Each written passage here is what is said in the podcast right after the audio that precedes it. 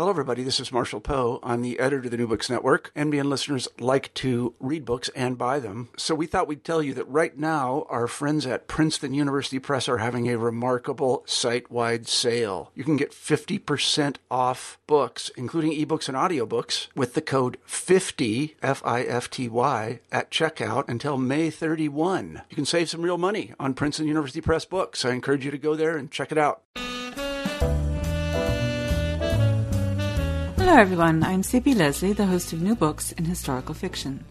Today I'm speaking with Michelle Cox, the author of A Girl Like You and its sequel, A Ring of Truth. Chicago under Prohibition is a difficult place to be the eldest daughter of an impoverished family with a dead father and an unhappy mother. Henrietta von Harmon does her best to keep her seven brothers and sisters in clothes and food, which means that she's been working any job she can find since she left school at 13. When we meet her in January 1935, she's pushing drinks and keeping score at Poor Pete's, a cheap corner bar. Henrietta stole another look at her compact before she snapped it shut and hurried out from behind the bar. The gilding around the edge was worn from overuse, but Henrietta didn't mind. It still did its job, and anyway, it had been a gift from one of the regulars in lieu of a tip, an old-timer whose wife had died several years back. It was obvious that the compact had been hers, but Henrietta had accepted it gratefully, gently squeezing the old man's hand in payment when he had offered it, milky-eyed and shaking, happy that someone seemed to want it at last. She weaved her way gingerly now through the tables where the crowd, mostly men, sat at low, battered tables throwing dice. The next round was starting, and as the House 26 girl, she was supposed to not only keep score, but to encourage drinks as the night wore on and inhibitions lowered. Who needs a refill before the next round starts? she called out. Several men at the back table put up a thick calloused finger to indicate they were ready for another. Henrietta pulling out a tiny pencil from behind her ear and scribbling down their orders in a small notebook she kept in the front pocket of the worn faded blue dress she always wore to work. And now, please join me in welcoming Michelle Cox. Hi, Michelle. Thanks for agreeing to talk with me today. Oh, you're welcome. Glad to be here. Thanks for having me. So, you have a BA in English literature. You live in the Chicago area and you maintain not one, but two blogs. Uh, it seems completely natural that you would end up writing a mystery series set in 1930s Chicago, but how did that come about? Well, um, that's a long story. Um, we have lots let's, of time. Let's just say, I, you're right. Yeah, just what you wanted to hear. I'll just condense it and say I did write this other novel um, before the series, and you know it was one of those big gargantuan things. It's about 240,000 words, and um, I'm sure you can guess it. It didn't go anywhere. I couldn't even get an agent to read it. So you know I shopped this thing around for about a year before I decided, you know, that it was time to to put it in the proverbial drawer and start over. So, um, you know, I, I decided to to start something completely new, and like I wanted to prove to the industry, like they care, um, that I could write something marketable that something that would get picked up in, by an agent and something that was shorter, snappier, sexier, that kind of thing. Um, so I remember that at this point I, I had no knowledge of the publishing industry. So I just, you know, I thought, well, what do people like to read? Mystery seems like a good idea. I liked mystery as a kid. I liked historical fiction, so I decided to sort of, you know, put those together. And um, I needed just a little kernel of an idea, though, to get me started. So I, I used to work in a nursing home about 30 years ago, and um, I collected so many stories from that experience. So, just a quick side note: if there's any writers out there listening, if you're ever short of ideas, just you know go to a nursing home and hang out for a couple of weeks because you'll you know there's hundreds of stories there so actually the whole character of henrietta is actually based on a real woman that I met in the nursing home who um, just had this fantastic life. So I took, um, you know, some of the elements from that real story, and then you know created a murder and the aloof, handsome detective, and and then it went from there. That's great. So, what made you decide to start writing fiction in the first place?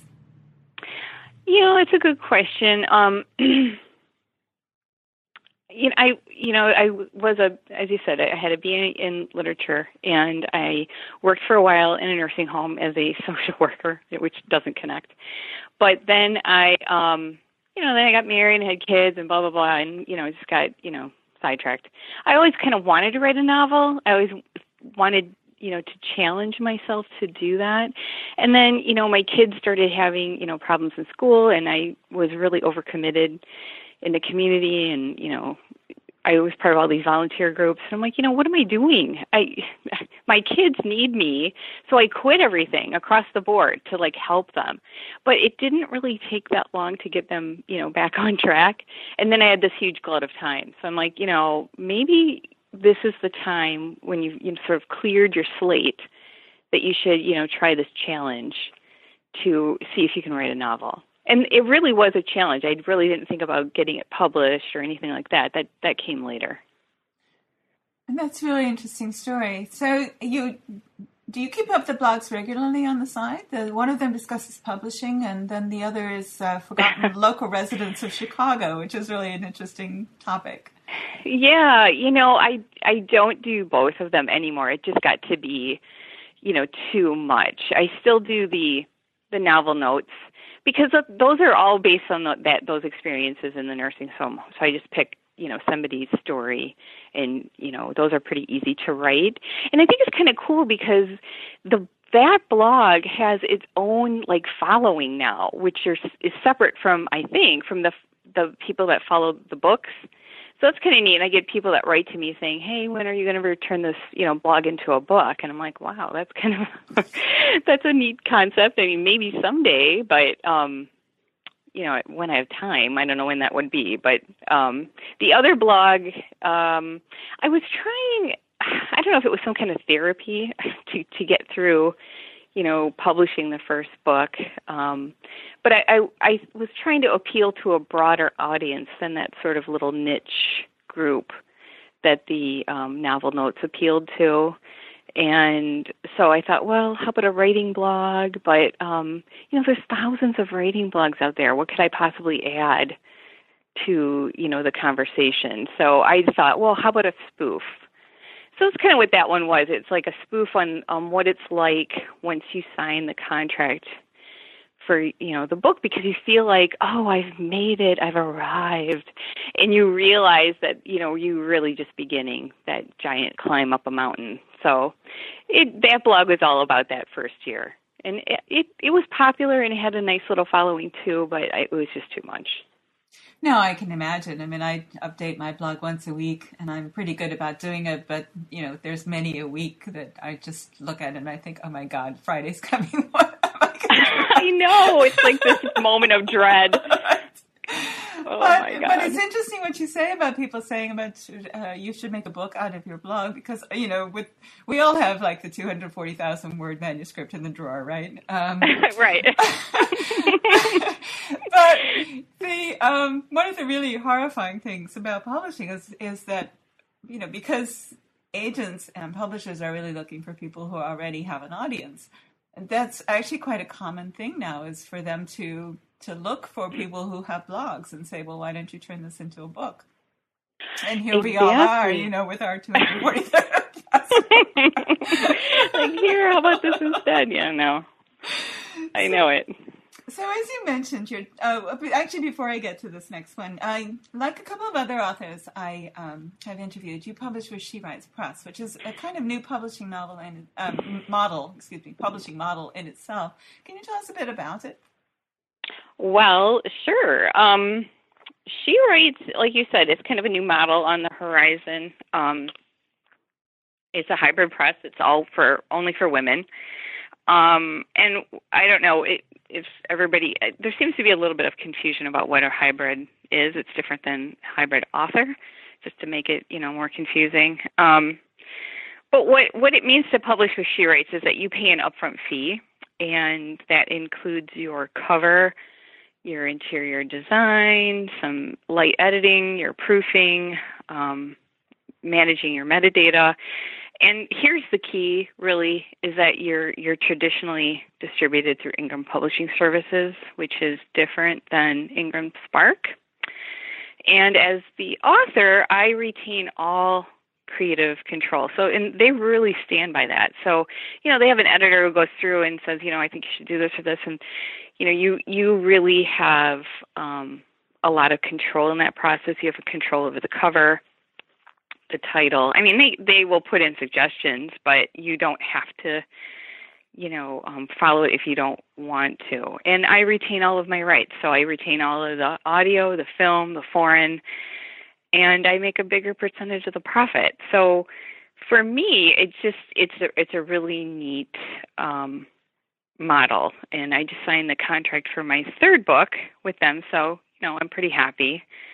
It's um it's a really great company. I mean, it's such a great group of women to work with. They're all very encouraging and nurturing, and we help promote each other. And um, there's so much advice there. It's it's really a collaborative group, which I wasn't really expecting. Which I think, from what I've heard, is kind of unique in the publishing uh, world.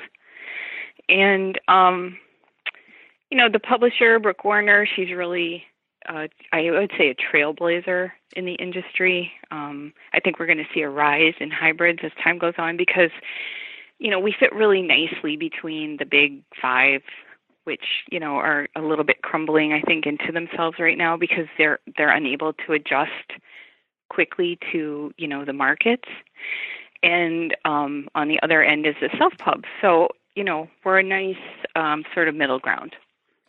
Yes, and it's curated as well, right? I mean, I, you pay a exactly. fee up front, but they don't accept everybody who applies. You have to pass. No, yeah, I think they accept like five percent. So mm-hmm. they're they're they're getting way more submissions now as they because they're they're pretty young press. I mean, I think they're four or five years old. Mm-hmm. So so now they are you know getting bombarded with submissions, but you know they're still very uh, selective.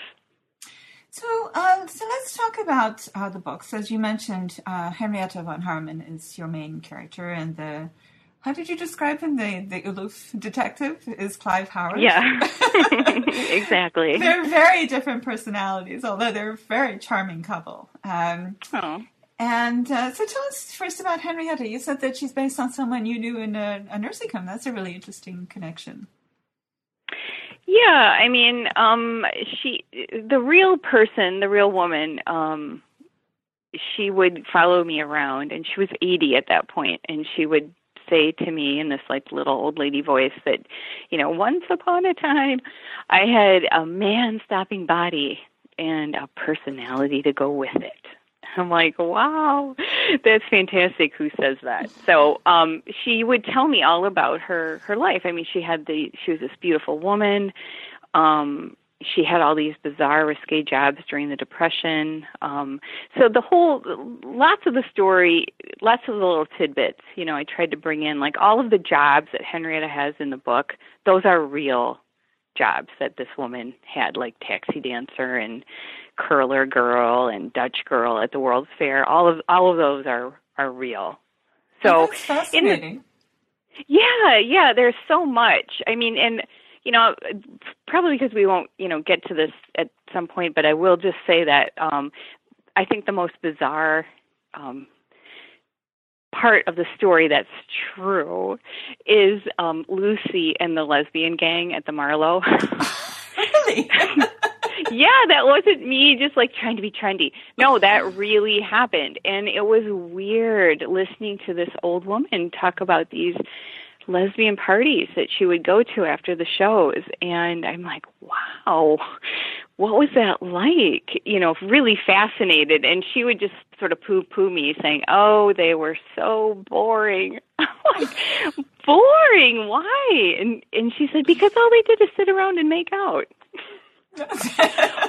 wow, this has got to go in a book someday. So here you go. Absolutely. So, so Henrietta herself has had a kind of difficult time uh, before we even meet her, and at, when she's at Poor Pete's, um, mm-hmm. and that's just the beginning. Can you tell us about her her background a bit? Sure. So, um, you know, before the the, the book even opens, I'm not spoiling anything. Her father kills himself because it's the Great Depression and he loses his job. So he uh, commits suicide. And Henrietta is the oldest. Her mother is in a sort of a depressed, angry state most of the time. So a lot of the burden of, of making the money and, and taking care of them falls onto her. So she has to step in and be the quote mother hen to her siblings um, a lot. Um, so at, at heart, she's even though she's very beautiful and, and, and attractive, she's actually a very pure, virtuous person. And even though she's seen a lot of the seedier um, side of life, but she's she's trying to maintain her her virtue, um, you know, despite all of these risque jobs that seem to to make her way to her. And she's very young. I mean, she's barely out of her teens, right? I mean, she's not even out of her teens. She's 17, 18 when we meet her. Yeah, she's yeah, 18 when mm-hmm. she um when she's, you know, taking this on, but you know, even if you just look at you know some of the the real stories that I write about in the blog, these these people really were, I mean, it's an anomaly if any of them graduated from high school. So most of these people that I'm writing about um you know, left school in eighth grade and they were out in the world making their way. Right. And she's been out in the world since she was 13, basically. Right. Yeah. Uh, one of the fun things about the book is is all these jobs I didn't even know existed. So we'll get to the taxi dancers in a minute. But what is a 26 girl, which is the job that she's holding when she's uh, when we first meet her? Yeah, and that was one of the jobs that the woman in the nursing home told me about, and I'd never heard of it either. So I did some research on that, and apparently 26 was a dice game that was played, I think, exclusively in Chicago. Um, it was played in um, bars, taverns. Sometimes, I guess you could you could find a game um, of 26 in the back of a cigar store. But basically, I think what it is is you would throw 10 dice 13 times and you would try to get a perfect score of 26. And if you did, then you got a free drink on the house. And they had 26 girls hired to, you know, uh, they were supposed to go around and keep score, which they did, but their real purpose was to push drinks. Right, and so this is so Henrietta at at eighteen is, is pushing drinks on these guys in bars, exactly in the middle of prohibition. right. Well, it had just ended at this point, so mm-hmm. this was all new world. All right, so yeah. I was wrong about that. So, um, so Henrietta does other jobs, uh, including Curl a Girl, which you mentioned, um, and one of them leads her to befriend Polly, uh, who in turn lures Henrietta away from Poor Pete's uh, into a job as a taxi dancer. So, what is a taxi dancer? Well, a taxi dancer is a woman who was employed by the big dance halls of the day, like the Aragon in Chicago, and um, she would dance with men for 10 cents a dance. So sometimes these girls were called dime a dance girls. Um, and this this profession lasted pretty much until World War II, and then it sort of was on its way out. But for a while, it was a you know a common thing. It's interesting because I think there were also hotels and so on that hired men to dance with the the women, um, not necessarily in the same way, but you know, it, it was if I'm thinking of Agatha Christie novels and things like that, or even the. Ah. Yeah, I think I've, I've seen yeah. them in movies as well. These guys who were hired to dance with the women. Yeah, kind of like the escort. Yeah, exactly. Right. I think. Yeah, but somehow I, I feel like they were, you know, more respectable or well, something. Well, of course, you know? they were men. exactly right. the they were women. probably getting at least twenty five cents. yeah, for sure. So, um, so taxi dancing is, I mean, a 26 girl is probably on the edge of what Henrietta's mm-hmm. family can support. And taxi dancing is definitely beyond the realm of what they consider to be appropriate, even though, you know, they're the ones who are kind of pushing her into doing whatever she can do to make a buck because there are eight of them and most of them are too young to work.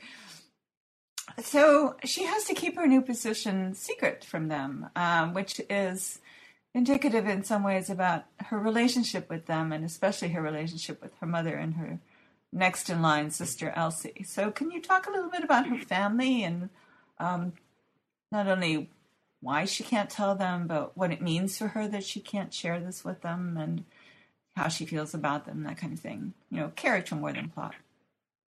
Sure. Um, well, she, taxi, like I said, taxi dancing isn't really, you know, considered a respectable job. It was pretty much one step away from prostitution, and it actually did sometimes lead to that. Um, so only runaways or girls that came up from the country looking, you know, for a job in the city during the Depression, really desperate girls. The Those were the ones that would usually take that kind of a job. And Henrietta hides this from her mother because they have, you know, as you sort of uh, implied, they have a very how would you call it? Very difficult relationship for many, many reasons, um, which future books in the series help explain.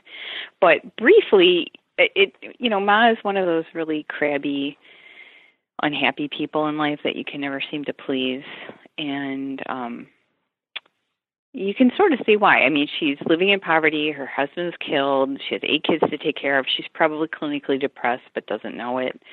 Um, at that time, um, she's very stubborn and proud. So naturally, you know, she, she relies on the oldest child, which is Henrietta, to you know, to help out. But this is complicated because Henrietta is this beautiful, gorgeous kind of creature, and Ma is, you know, the exact opposite. So even as a young woman, it, it, the story sort of implies that Ma was not really, you know, very attractive. And I think there's even one point in the book where, you know, Ma thinks to herself that Henrietta is really more her husband's child than hers, and she she doesn't really know what to do with Henrietta, who you know is kind of headstrong in her own way. So she spends a lot of time lecturing Henrietta about in suspecting that she's this loose woman even though Henrietta's been fired so many times for, you know, slapping a manager for trying to feel her up. And then, you know, and then Ma gets mad at her for losing her job. So Henrietta can never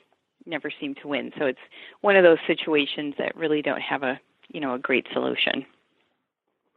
No, and of course it's um uh, I mean, sexual harassment at work is still a problem, but it was much more of a problem for women in the 1930s because attitudes were much more casual towards it, and it was really kind of accepted in lots of places.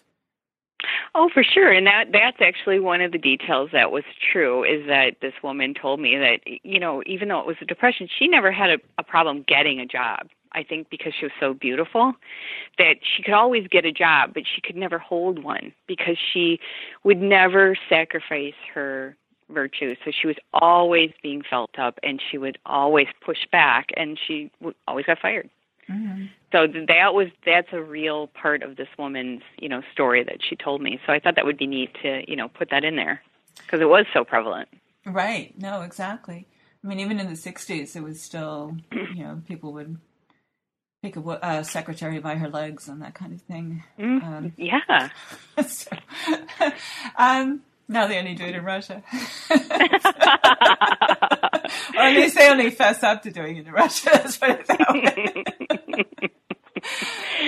so, um, so, and Elsie is, um, as I mentioned, she's the next sister in line, and she's quite different in personality from Henrietta, which I think mm. I have the impression that kind of heightens the conflict. I mean, there's all kinds of things going on between Henrietta and her mother, including how the mother and father got together, but there's also I there's a simplistic contrast, I think, because Elsie is so much more biddable. Right, exactly. And Elsie looks like you know Ma more, and she's she's the the one that's so eager to please and not create waves and and yeah you know especially as the books go on we we you know we learn that you know elsie is a real person too and um you know, she doesn't get a lot of affection or attention really from anybody. I mean, she just she gets it. You know, she's sort of Ma's not partner in crime. I wouldn't say it that way, but um, you know, she she's emotionally there for Ma whenever Ma needs her to be. Whereas Henrietta is not. Henrietta provides the money, but she, you know, she finds it harder to sympathize so and then you know you always, you have the the whole relationship between Elsie and Henrietta where you know Elsie's kind of looking to Henrietta for something and um Henrietta has so much going on already on her plate that that that's not always you know at the forefront for her. If she, all of that makes sense. Yeah of course. And of course actually i mean we haven't talked about what these jobs that she does are but she's pretty much working all the time, and particularly she's working at night. She has to work really late. Um, yes. As a taxi driver, a taxi. I kept saying taxi driver the whole time. I was, taxi dancer. yeah, right, exactly. I guess they both work late at night. right, right. Both work for tips. Right. Um, and then when she goes to the Marlowe, which we'll talk about briefly in a minute, um, of course, that's another late night job. So she's not around. I mean, she's literally not there because she's either making money curling hair or making money, um, you know, cleaning up for for the for Mr. Hennessy who owns Poor Pete's or at this other job. So it would be very difficult for her to do all of that. She's she's essentially been cast as, as the man in the house of the house in the traditional in this traditional family, even though she's a young girl. So, yes, exactly.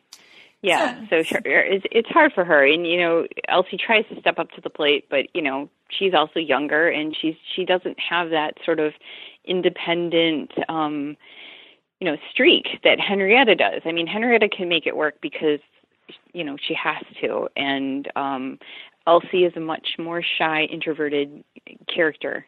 So, you know, it, it makes sense that she's sort of stuck at home, trying to pick up the pieces where while Henrietta is off, you know, doing whatever.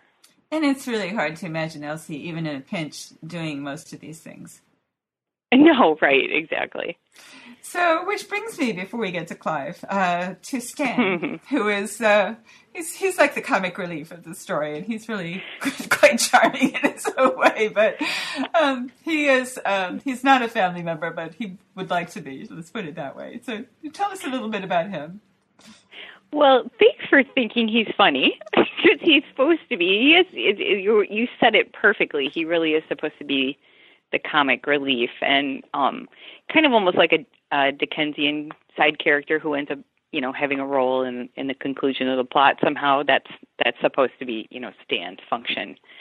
Um and he really is he he was also based on not one person um in real life but apparently okay so back to this woman in the nursing home again. She um she really did have all these weird late night jobs. And because the neighborhood boys knew that she was a quote good girl um there was a this little gang of them that would wait for her to get off the L or the bus very late at night and they would follow her at a distance until she made it home safely. And i thought wow that's that's such a neat detail. I would love to put that in the book but i just didn't think i could write this big gang into the novel. That was just you know going to be too much. So i amalgamated all of them into one character of stanley.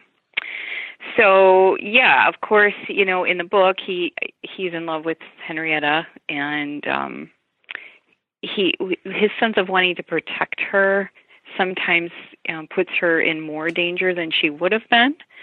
And of course he's suspicious of um you know of clive. He doesn't know what to make of him.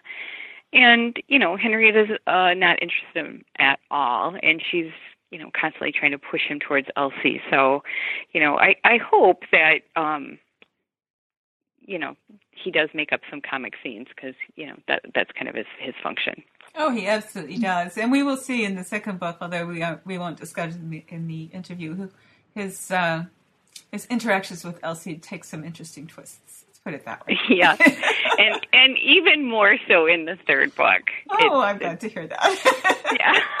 yeah. So, so as you mentioned, this is a murder mystery, and we're uh, a long way from the murder, but it does come about because. Um, you know, Henrietta actually likes being a taxi dancer in many ways, um, even though she's afraid of what her family's going to say if they find out, and she's got to deal with guys who, you know, don't know where to draw the line and all of this kind of thing. Um, but um, the the issue for her is that her, one night her boss is murdered, and and actually she's already met Clive, as I recall. Um, mm-hmm.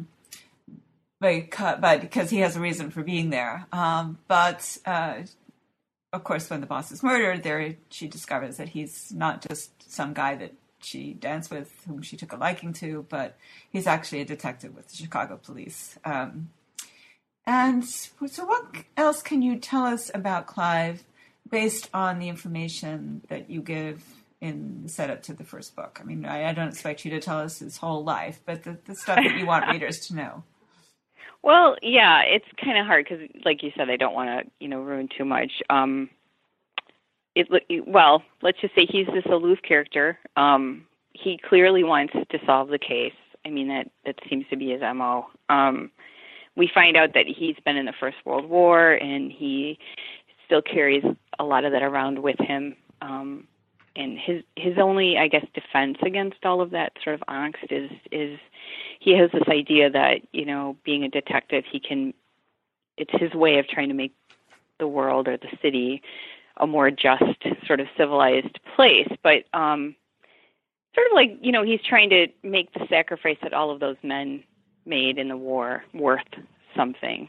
So he's definitely you know innocent, and yet Henrietta sees him as somehow um, different than most of the men she's encountered, and she can't quite figure that out. So she's she's attracted to how safe he makes her feel, even in, when they're in these dangerous situations. But um, as the reader, you have to wonder: is, is that real attraction, or is Clive sort of becoming more of a father figure to her?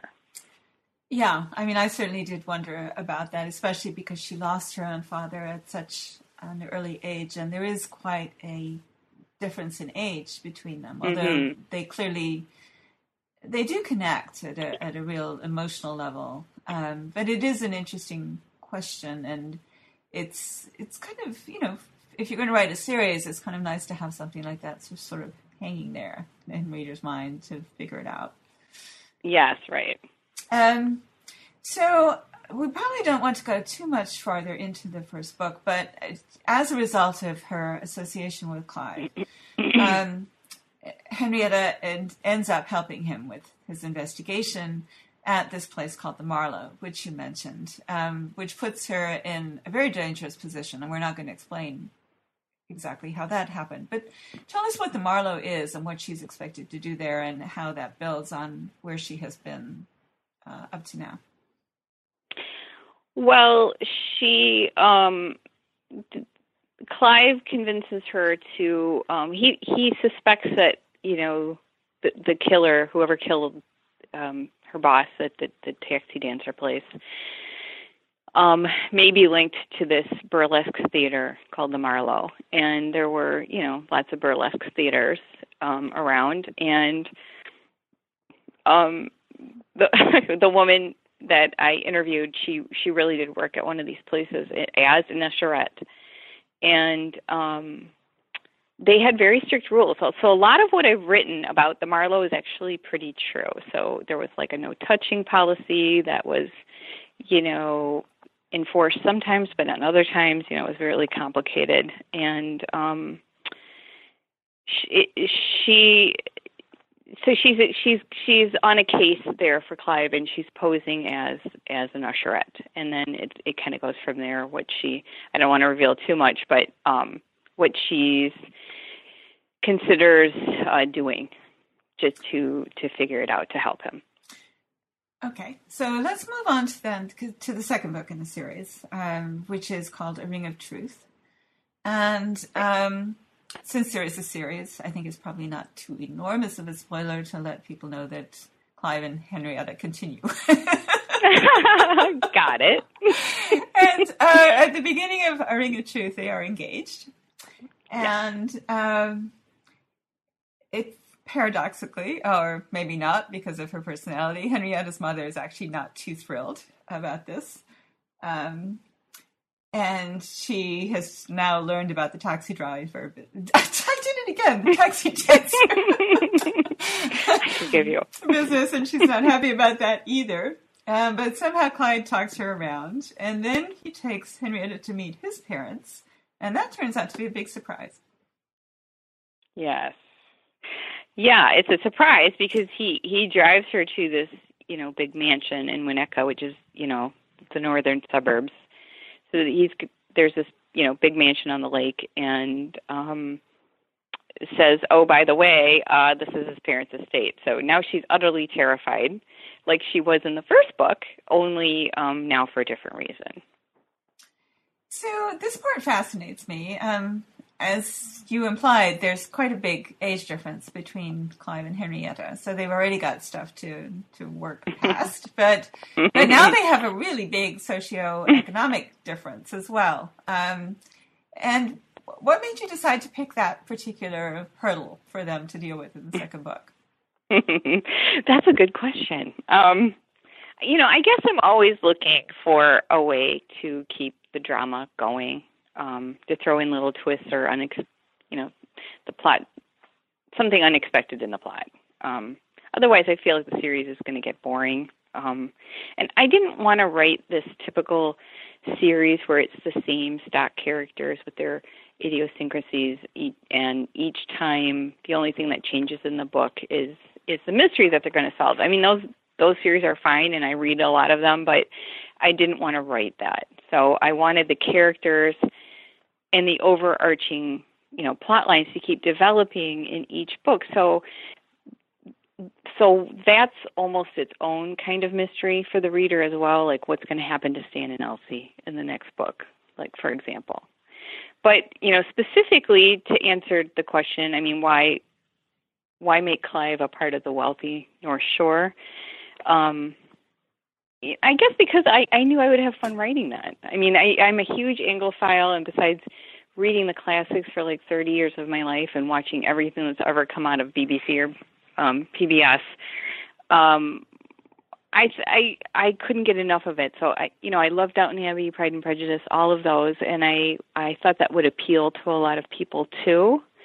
And I realized that after I wrote the first book, um, that I, like I said, when I first started this out, I wasn't envisioning that this was going to be a series. It was just sort of a it was going to be a one-off to just just to see if I could appeal to an agent. And um, but because when I first started writing it, my my feelings were still I was still involved with the characters in my you know gargantuan unpublished thing.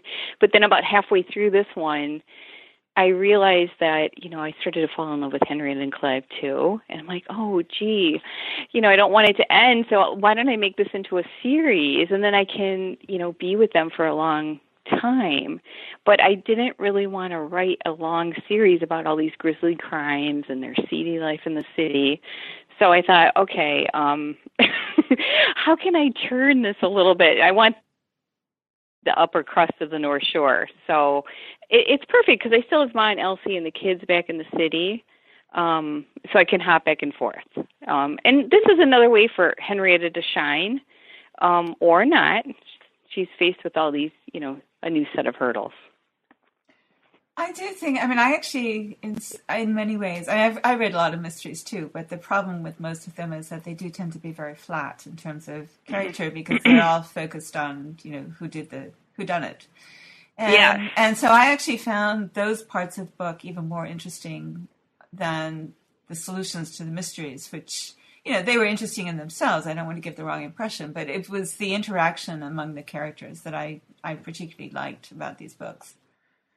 Thanks. Yeah, that's what I was going for. So thank you. Great. So also um, the uh, it's not too surprising that given the vast difference um, in their social standing, uh, Clive's parents are not too enthralled by the the mystery, uh, by the the engagement either.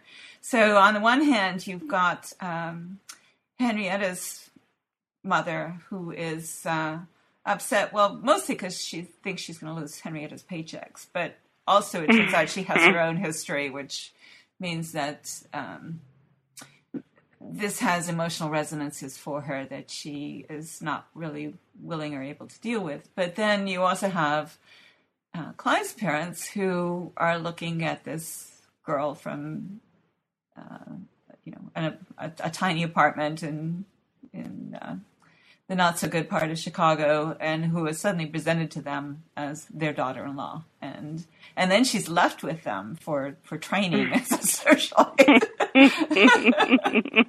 And poor Henrietta, not surprisingly, finds herself more comfortable with the members of the household who actually work for a living, which gets yes. her into more trouble. Yes. Yeah, I mean, she's got a, a it's hard for her because um she, she's used to working every day. I mean, and very hard. So, um Antonia, you know, Clive's mother's suggestion that she take the morning to write letters, you know, to her correspondence, that's very strange to her.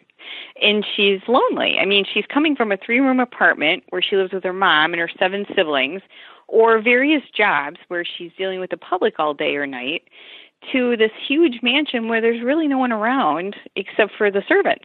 So naturally she's drawn to them and she wants something real to do. So she tries to help them with their chores and that sometimes gets her in trouble or both of them in trouble and she finds herself kind of getting drawn into their world and their intrigues um because she doesn't really have anything else to do. So it you know that lends itself to its own set of problems. It's hard to know for her which world she really belongs in. Yes, I mean it's it's interesting because there is such a um, there really is a, cl- a culture clash. You know, I mean the the idea that that she would have correspondence in that way. I'm sure she's thinking, what, what the places, you know? I need to talk to Ma, I just go talk to her and then I run away. Right. exactly, right. Uh, she does get a very nice wardrobe out of the deal. Um, yes, right. Uh, so that's helpful, but still, even that is, I mean, you know, she's a young girl. She loves having great clothes, but that that's that she she's been in such a different place um, that even that is kind of like wow, you know, where you know she she ends up giving pieces of things to you know people that she knows that she shouldn't be giving. right, which gets her in trouble too, right? Of course. Um, so I don't know. Do you want to talk about Helen as well, or would you rather leave that? Um, that that's the mystery part of it. Is is this elderly Scots lady that she that um, Henrietta runs into while she's avoiding writing to her correspondence, basically looking for something to do. Right. Yeah, no, yeah, I can talk a little bit about it. Um, Helen is the this elderly woman who um, was once the cook for the estate, and she's old now, and she's kind of been put out to pasture at a this old cottage on the property. So you know, occasionally she's there to help with big parties, but no one really takes her very seriously, and she seems like she's a bit touched in the head. Um, is what they they say about her. Um, though when Henrietta meets her, she she doesn't really seem that way, and she's she's just very upset about this missing ring. Um, so Henrietta feels very, you know, compassion for this woman's distress, but she's not really sure what to do about it. So, um, especially since Helen keeps saying that her her daughter Daphne, you know, is going to show up at any moment and help. So um, Henrietta, you know, doesn't really know what to make of this. But she does sort of see it at some point as a way to connect with Clive, who's off back in the city doing his own investigation.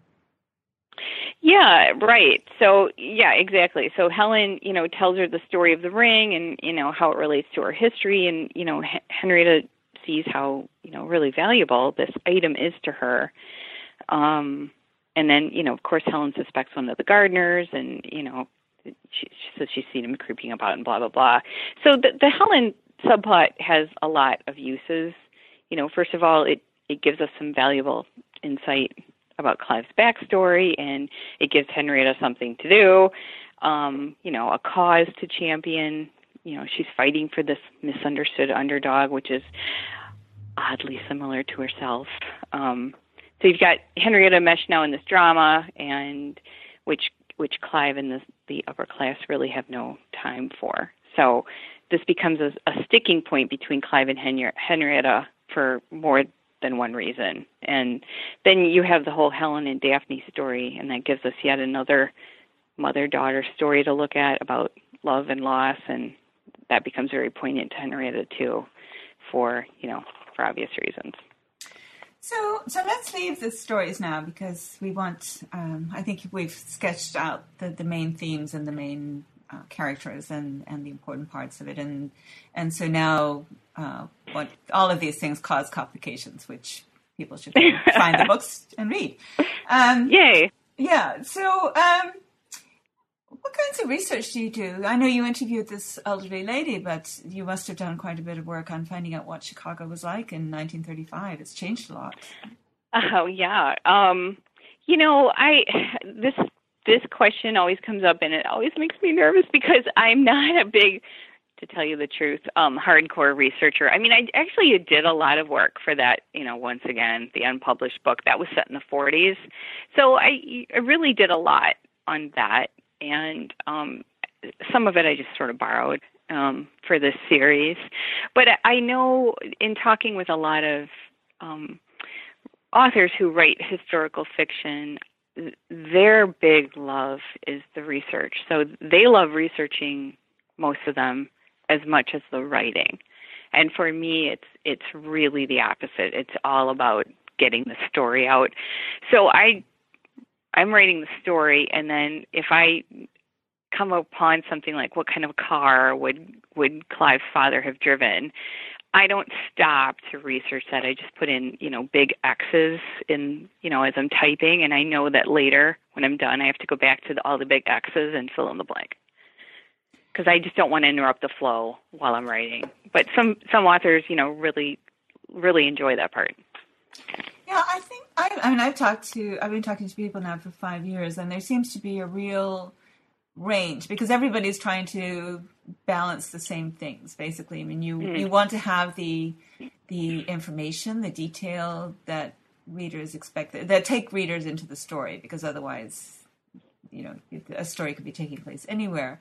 And yet, you don't want to have so much detail and so much research that the story gets lost. Um, and so some people are like you they they just um, you know they, they write the story and they either they stop and they research that thing um, mm-hmm. or they just keep going and then in the end they go back and figure out what it would be um, for me i'm a historian so uh, the research is at first and foremost but i've done most of it i've spent my whole career doing it and so i'm just drawing on it uh-huh. and so when i come to the story i think about what would be happening right then.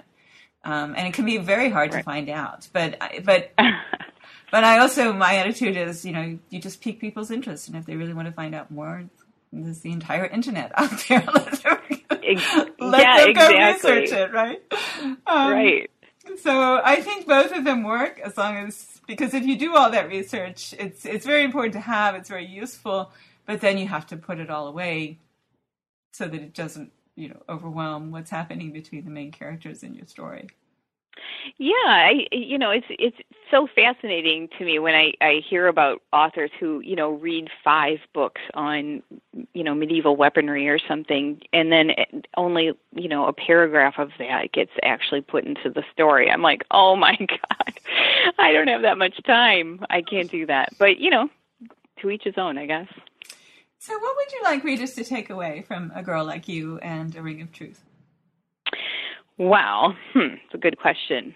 Um, you know, I think it would be just that it's not a straight up mystery series if you haven't already figured that out. Um, I think it's really a cross genre type of series. So, um, you know, I think that's confirmed if if I can say this by it's won a lot of awards and I'm baffled by the fact that sometimes it it wins for mystery and sometimes it wins for romance and then sometimes it it wins for historical fiction. So I think that's kind of indicative of of what it is. Um I I'm always worried that somebody who picks this series up thinking it's going to be a hard-boiled mystery series is, you know, going to come away disappointed.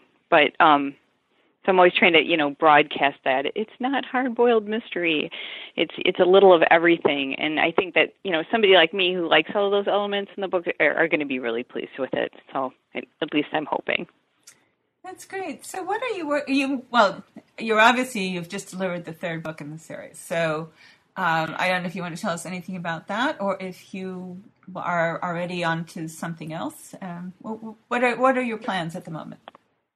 Well, I'm right. Uh, um, book three just went into production, um, and I've just finished the first draft of book four. So um, I'm going to be, you know, working a lot on edits for that. But um, I don't really have an end date or an end number for the series. Um, I guess I'm just going to keep writing them until I get sick of it, or you know, people stop buying the books, one or the other. Well, Maybe great. I'll work on a standalone. Maybe you'll take the 240,000 words and break it down. right, exactly. You know, the problem though is now I've stolen so many characters from that book. I don't think it can Ah. survive on its own. I'd have, Yeah. really have to rework it. right. So thank you so much for sharing your time with us today. Well, thank you so much. It's been fun. I really appreciate it. Good. Thank you for listening to our podcast. Once again, I am CP Lesley, and today I've been speaking with Michelle Cox about her two Chicago mysteries, A Girl Like You and A Ring of Truth. You can find out more about her at www.michellecoxauthor, all one word, dot com. Like us on Facebook, search for NB Historical Fiction, and follow us on Twitter at ubooksHistfic. If you do, you'll see each time we post a new interview. You can also find out more about me, my website, and my books at blog.cplesley.com, where I upload expanded posts about the interviews and in general discuss history, historical fiction, and the rapidly changing publishing industry. Goodbye until my next conversation about new books in historical fiction.